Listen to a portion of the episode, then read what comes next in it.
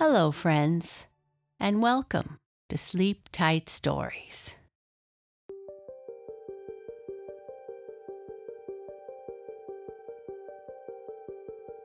This is part two of our story about Red, the transfer student.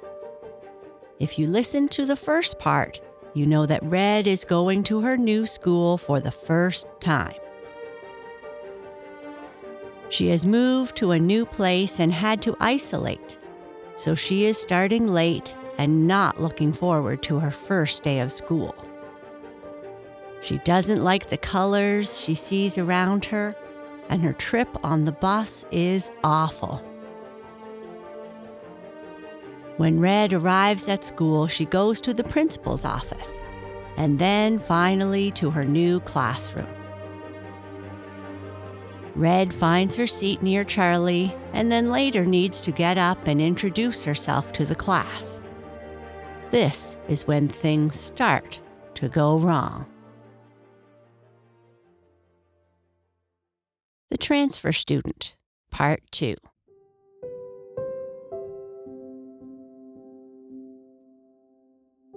Do you remember a time when you blurted out a word that you weren't supposed to?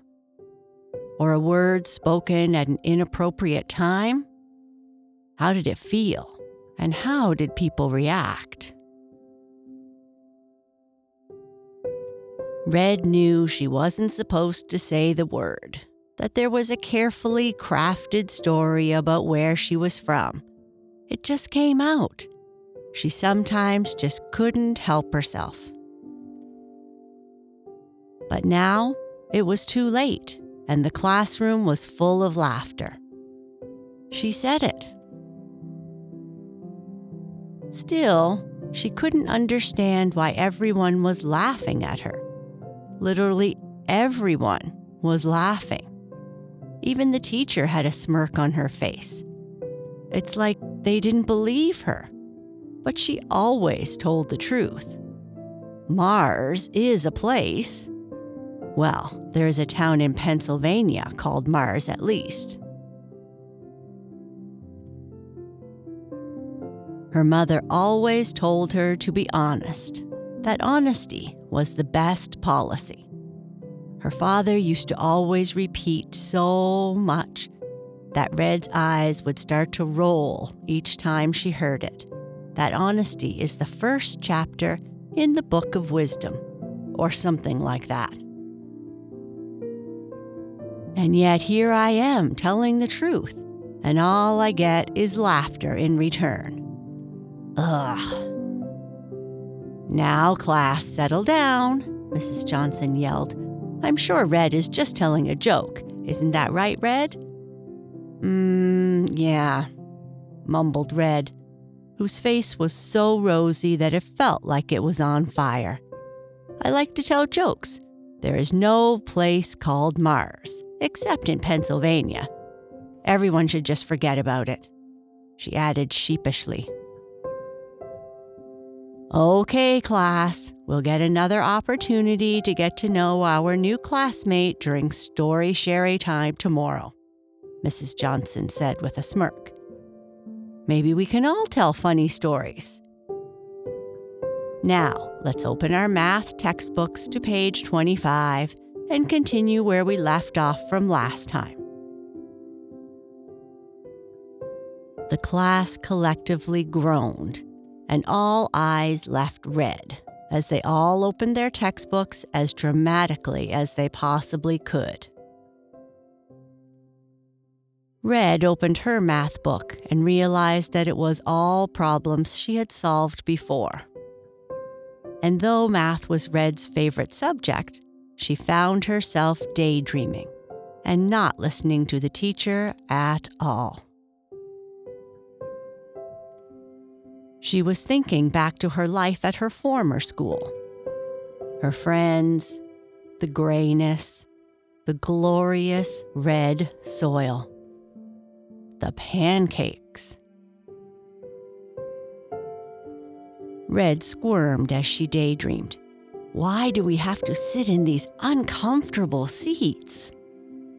At her former school, they would all sit on comfy cushions in a circle on the floor and listen to the teacher as she taught the lesson. Then they would solve the problems together as a team.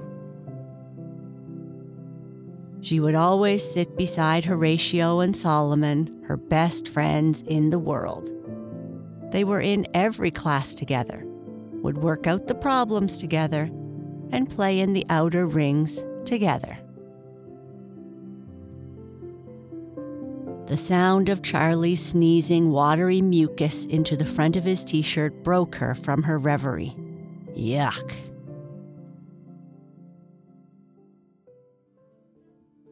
At lunch, Red made her way through the sea of kids crowding the hallways to the harshly lit large concrete room where the school forced the kids to sit and eat. No sun had ever shone on the inside of this place. As she walked in, there were few places left to sit, and by the looks on everyone's face, she wasn't welcome to sit by them. She could feel the other students' eyes on her and hear their whispers. Mars. Funny clothes. Silly. Floated through the air like the flies she discovered for the first time when she arrived at this new place. She sat alone. That is, until, without saying a word, Rachel sat in front of her. How she managed to sit there without spilling her lunch amazed Red. As she navigated the difficult bench seats, she was reading in one hand a huge book open somewhere near to the end, and in the other a tray full of disgusting looking food, which Red guessed was the chicken nuggets, corn, and pears that the principal mentioned earlier during announcements. On the side was a huge cup of hot tea, which looked like it might spill at any moment. Be careful, Red said in alarm. Rachel said nothing, and judging by the look of concentration on her face, didn't hear anything Red said as she sat down and continued reading. Without looking up, Rachel asked, You really from Mars? Because if you are, I would totally believe it. Hmm, yes, Rachel stuttered. Mars, Pennsylvania, she quietly added. Hmm, that's cool. We don't get many new faces around here. Most people were born here, and few people come here on purpose, Rachel said. And we especially don't see many with as keen a fashion sense as yours. Keen fashion sense? What's wrong with my clothes? I'll tell you, these were the most popular fashions on, uh, in my hometown, said Red indignantly. Not looking up from her book, Rachel replied, Oh, there is nothing wrong with your clothes. They are just different, is all. What's wrong with being different? asked Red. Nothing. Being different is great, but not everyone thinks the same way because they are, well, they're different, Rachel said. Ugh. Looking up briefly, Rachel asked, What's that you are eating for lunch? Pancakes. Glorious pancakes. My mother makes me pancakes at least once a day, Red said with a sparkle in her eye. You're lucky. My mother doesn't know how to cook. One day she tried to cook spaghetti and almost burned the house down, Rachel said with a sigh. My father tries, but I get tired of nut butter sandwiches, she added. Well, I guess we better get back to class, Red said in an attempt to change the subject. Red walked behind Rachel, amazed that she could continue to stare at her book without running into someone as they walked together to their next class English, with Mr. McCaskill. All right, Mr. McCaskill said. We are going to start a new novel called The Island of the Blue Dolphins by Scott O'Dell. But first, I have a question for you. What did one ocean say to the other ocean? he asked. The class groaned. Ugh. Nothing. They just waved. Much to the astonishment of the whole class, Mr. McCaskill included, Red laughed out loud. Everyone stared at her in silence. Ugh. The rest of the day was uneventful. Classes came and went. No one asked her where she came from. No one looked at what she was wearing. She was happy to be ignored. And unfortunately, none of her other teachers had Mr. McCaskill's glorious sense of humor. The classes seemed boring, with science introducing topics that she had covered years ago. And finally, the bell rang, and it was time to get the bus which would deliver her to the freedom of her bedroom. Again, she sat at the back of the bus, and again, when the bus hit a bump, she hit her head. Ugh. The bus delivered her to the front of her house, which Red thought took an eternity. She had to sit close to Charlie again, and she was thankful that she could pull her hoodie down over her face. Charlie seemed to be sneezing everywhere.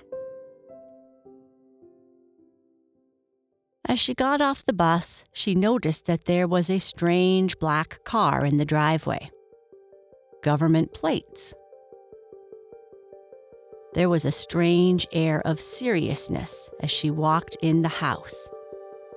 Usually, she would go immediately to her room, unless there was a smell of freshly baked cookies. But she hesitated. She was curious who might be visiting. Red, her mom called, please come into the kitchen. As Red walked towards the kitchen, she noticed two mountainous people dressed completely in black suits, black hats, and wearing black sunglasses. The larger of the two, a woman with arms twice the size of Red's legs, stood there motionless. The other, a man, stood there with a large, forced smile, with impeccably white teeth. Red, her mother said anxiously, we need to talk.